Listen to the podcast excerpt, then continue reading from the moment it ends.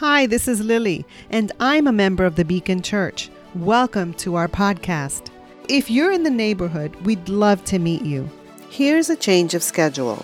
Beginning September 9th until October 14th, we will be meeting at 8:30 a.m., 9:45 a.m., 11:15 a.m., and 12:45 p.m. We're located at 65 East Williston Avenue in East Williston, New York. For more information, visit us at visitbeacon.com. See you soon. So, you were created to have an impact on this world. God has placed you here so that you can be sent out by Him and make a difference. And you don't have to talk to people very long before you realize this is innate in how God created us. It's part of how He wired us as human beings. You don't talk to people who say, Yeah, I'm just here sort of marking time, waiting until it's my turn to die. Of course not. People are here and they want the world to be different because they were here. And the world has yet to see what God will do with and for and through and in and by the one who was fully and wholly, consecrated to Him.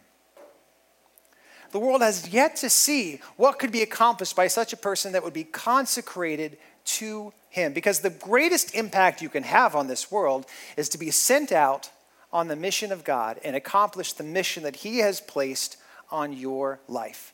But if you want to go out on this mission of God, you must perform some essential preparation. And that preparation is to be consecrated. Say that word consecrated. This is a word you say all the time, right? It's very normal, it's part of daily language. This is probably the subject of half of your emails that you send for work on any given day. Hey, can we consecrate the break room or whatever? Consecrated. We want to talk about how we can be consecrated for God and what that really means. And as we unpack this, we're going to look to the book of Joshua. So take a Bible and turn to it if you would. Joshua chapter 3. We have them scattered around the room. You can also use an app if you want. I love the app from YouVersion. It's great. There's also a great app uh, from Bible Gateway. We're going to be reading from the NIV, the New International Version. And this is a very exciting part of the Bible. You know, the Bible has different types of genres of literature, and Joshua is one of the history books. So it's reporting what happened to God's people, the nation of Israel. And it's a very exciting book. There's a lot happening. There's a lot of sieges and battles and conquering, and there's a lot going on. And historically, Joshua chapter 3 is a really interesting time. So, what had happened was up until now, Israel was led by Moses. He was their leader. Moses was the leader that God used to bring the nation of Israel out of Egypt. And then at that time, God promised them, Yes, you were slaves in Egypt, but I'm going to take you somewhere else where you're going to have your own land. You're going to have your own country. It's going to be the promised land, literally the land promised by God. But things did not go well while the nation of Israel was in the desert with Moses, and they did not end up going into the promised land under Moses' leadership. In fact, they had to wait, and they had to wait a while. But now, Joshua is the new leader, and they're ready to finally start going into the promised land. So we look here at chapter 3, beginning in verse 1.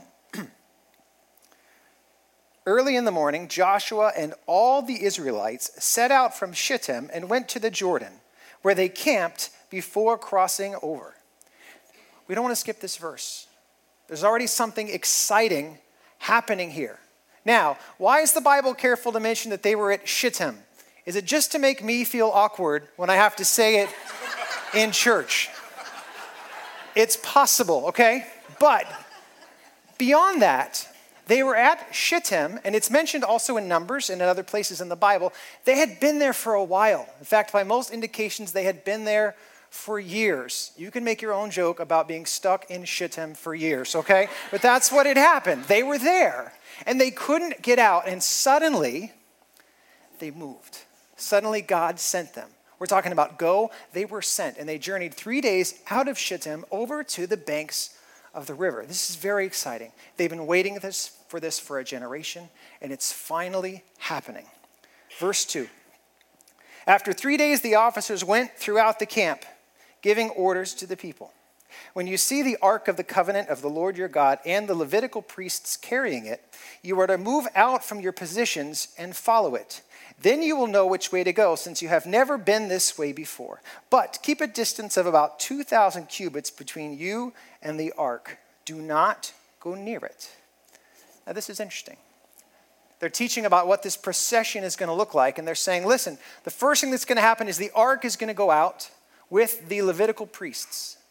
And this is the same type of movement that other countries in the ancient Near East would have used, but for them, it would have been their king who had gone first. The king would go first with his honor guard. Then there would be a buffer, just like we're seeing here. Then all of the normal people would follow. And so, very quickly, God is telling Israel through their leaders listen, I will be your king in this. I will go before, I will be going first, and you will follow. So it is not their king, but it is God, the Ark of the Covenant, going first. He says, You will follow me. And then in verse 5, we get the instruction. Joshua told the people, Consecrate yourselves, for tomorrow the Lord will do amazing things among you. Isn't that an incredible promise? Tomorrow, literally tomorrow, tomorrow the Lord will do amazing things among you. They've been waiting a generation for this moment. And Joshua says, It's going to be tomorrow. And here's what you need to do you need to consecrate yourselves. This is how you're going to prepare. And the word for consecrate here, the word is kadosh. Say that word. Kadosh. It's with a Q like Qaddafi, not a K like Gaddafi, okay? Kadosh, okay? And this is a concept of holiness. But not holiness as in, you know, sort of anointed and made special. Holiness as in set apart. Almost like reserved, set aside, withdrawn, separated. Okay, it's, it's, a, it's a very specific type of consecration that's throughout the Old Testament because it's talking about being set apart from the rest of the world to be used by God. And in a lot of the Old Testament, you'll see that they first talk about this consecration language with the priests. Okay, the nation of Israel had priests that administered all of their worship. And to become a priest, first of all, you were, you were consecrated from birth. You actually came out of a certain family. And if you weren't set apart from that family, you couldn't be a priest. Beyond that, there were certain ceremonies to anoint a priest, certain washings that would be done, that would be both literal washings and symbolic washings. They would wear special clothes to demonstrate that they were set apart. They would have special instructions. They would also offer special sacrifices for their own sins before they would then be able to offer sacrifices for the sins of, of their nation, of their people. And the priests were set aside, they were kadosh, so that they could be used by God for their ministry. But we see very quickly that this, this special status was not reserved only for the priests. In fact, God told the nation of Israel, I want all of you to be set aside. In fact, he said this to them very specifically at Mount Sinai. Do you remember Mount Sinai? The, the cool robe, the white hair, the staff, right? Mount Sinai, this is when they received the Ten Commandments. God said to the whole nation, now, if you obey me fully and keep my covenant, then out of all nations you will be my treasured possession, set aside. Although the whole earth is mine, you will be for me a kingdom of priests and a holy nation. He says, the whole country, the whole ethnicity, the whole people group, you can all be set aside for me. You can all be consecrated for me. But then we know that the story continues because when Jesus came, when Jesus lived and died and rose again, access to God was opened up to all who believe. In fact, First Peter is writing now not to the Jewish people anymore, but to all who believe. And he says, You are a chosen people, a royal priesthood, a holy nation, God's special possession, that you may declare the praises of him who called you out of darkness into his wonderful light. This is for us. Once you were not a people, he's saying you're not an ethnicity anymore, but now you are the people of God. A whole, you know, everyone accepting the, the priesthood of being anointed, set aside, made holy, reserved for God's use.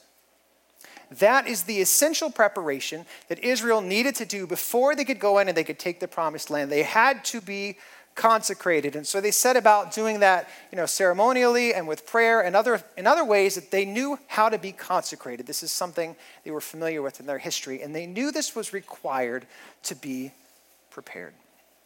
So, have you ever tried to do something that you were completely unprepared for?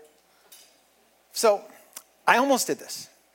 A lot of you know in June I was in Africa and I, I went over there to see, and I went with World Vision, our international ministry partner, to see the work uh, that we've been supporting as a church since 2011.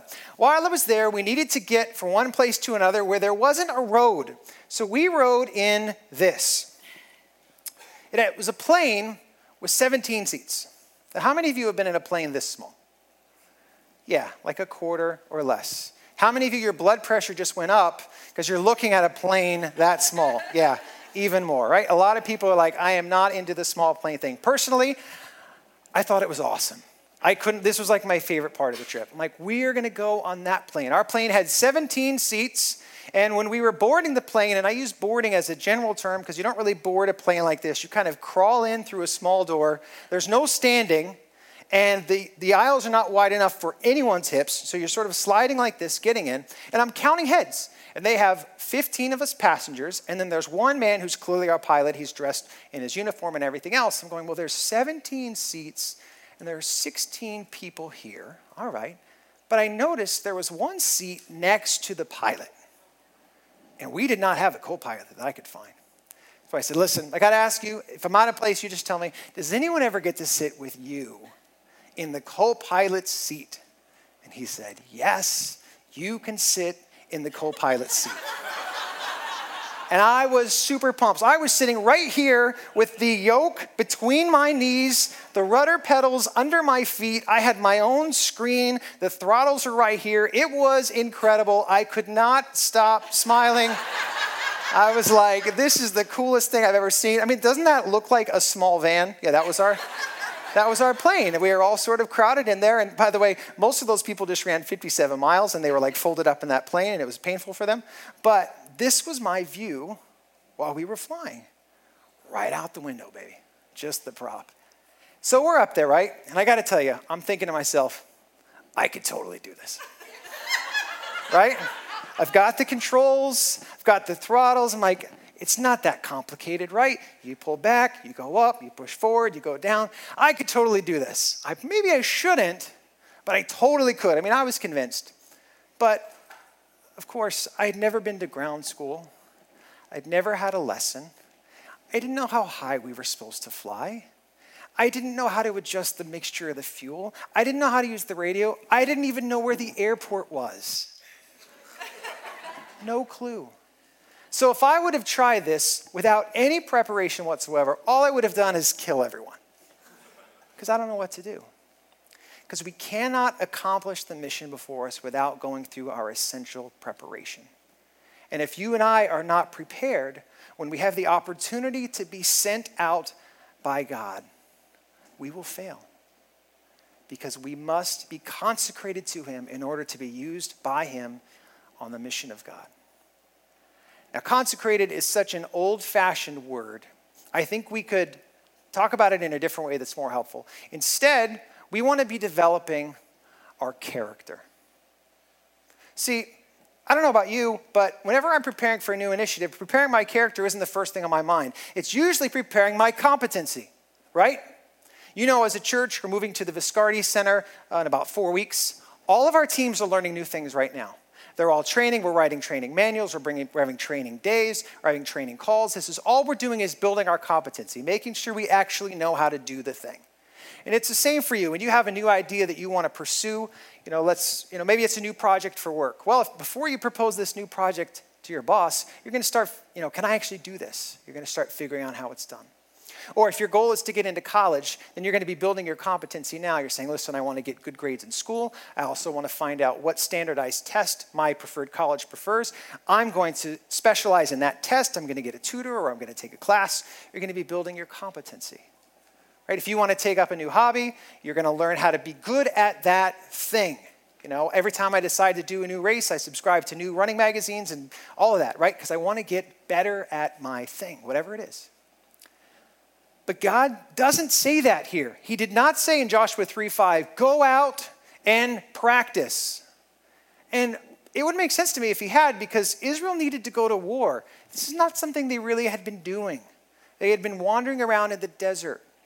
If Joshua would have said, hey, it's time to practice with your sword, or even more appropriately, he probably would have said, it's time to actually go make a sword, because I'm not even convinced they all had one. If you remember, the first battle was Jericho, where they like played their trumpets and had a parade, okay? It doesn't sound like they were ready to go to war, okay? But that's not what God said. He said, consecrate yourself, build your character, because if you have the character necessary, then you'll be able to go out and you'll be able to accomplish the mission that God is placing before you. And so, how can we develop this kind of character? I, th- I want to talk about the motive behind developing character and then one simple but profound tactic that we can employ to try to develop our character. All right, so what are the motives behind developing Christian character? The motives that we use to inspire and motivate ourselves. So, a lot of people will go to guilt as their primary motivator for growing in their Christian character. They might put guilt upon themselves. They will do something, whether it's something they said or something that they've done.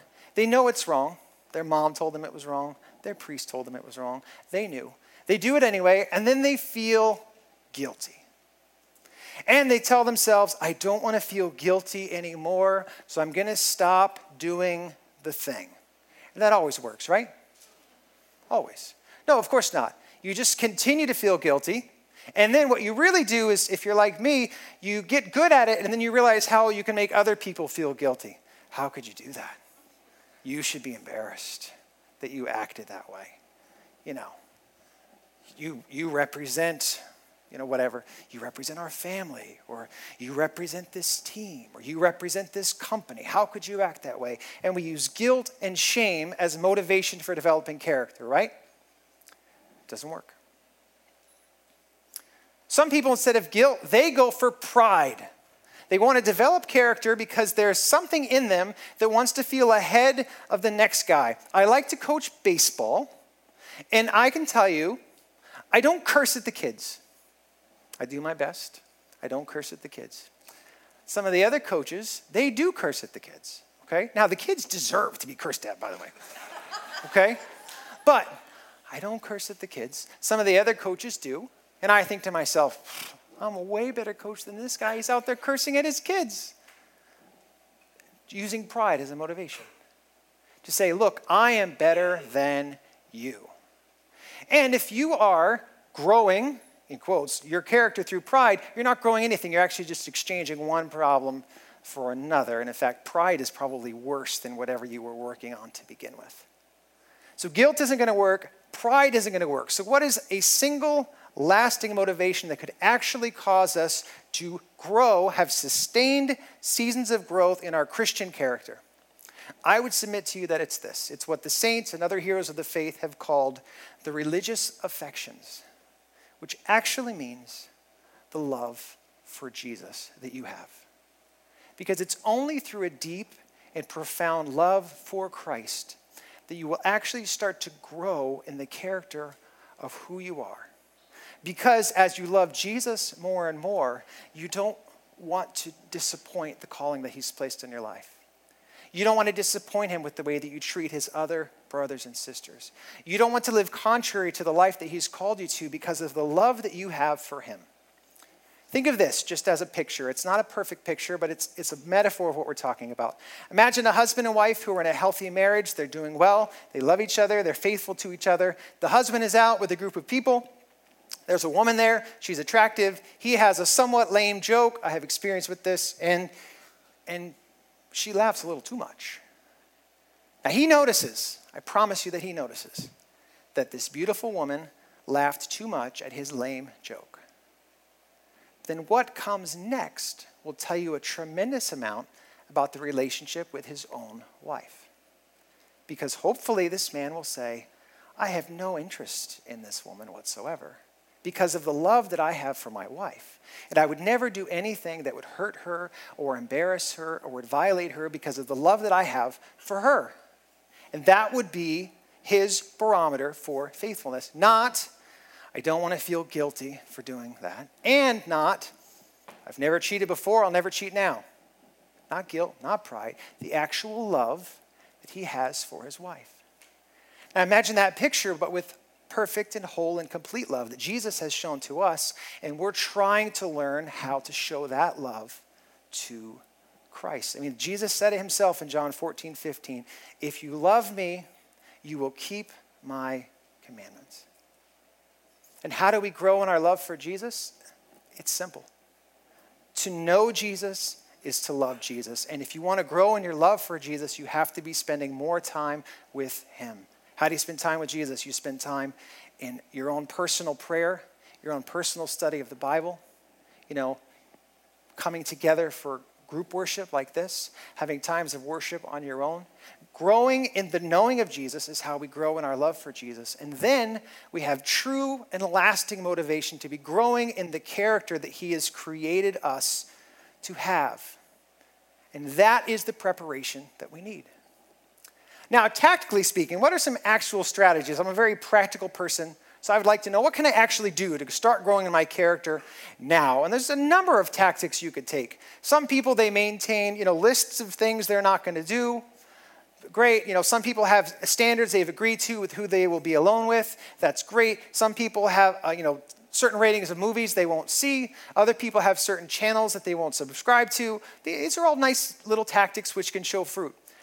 But I believe there's one that goes much deeper because it can be a gateway into a real kind of tactical advance on learning how we can develop Christian character. And it would be this committing yourself to radical honesty.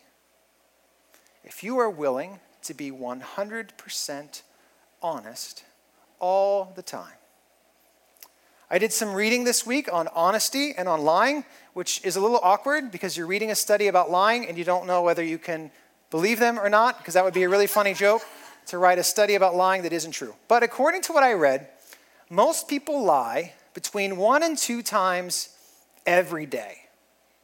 Every single day. Who do you think lies more, men or women? Come on, be brave. Men or women? It is men. Men are around 1.9 lies a day.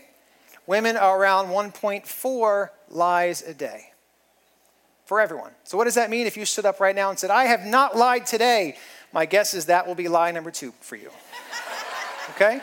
Because that seems to be what the research indicates. So, think about that for a minute. I'm 40, and according to those numbers, I'm good for about 400 lies a year, right? So, I'm 16,000 lies in right now. And who do you lie to most often in this world? Absolutely. So, how many times have you deceived yourself? How many times have you lied to yourself? And we're so good at lying to ourselves, and a lot of it has to do with justification because I know my intentions, and I'm always willing to judge myself on my intentions. So, when I say something to you and it's actually harsh and cruel, I usually give myself a pass because I didn't mean it that way. I actually thought it was funny. You thought it was harsh and cruel. So I'm kind of sorry. But when you say something harsh to me, all I have is your behavior. I don't have your motivation. So I would then assume the most harsh, difficult possible motivation for why you would ever treat me this way.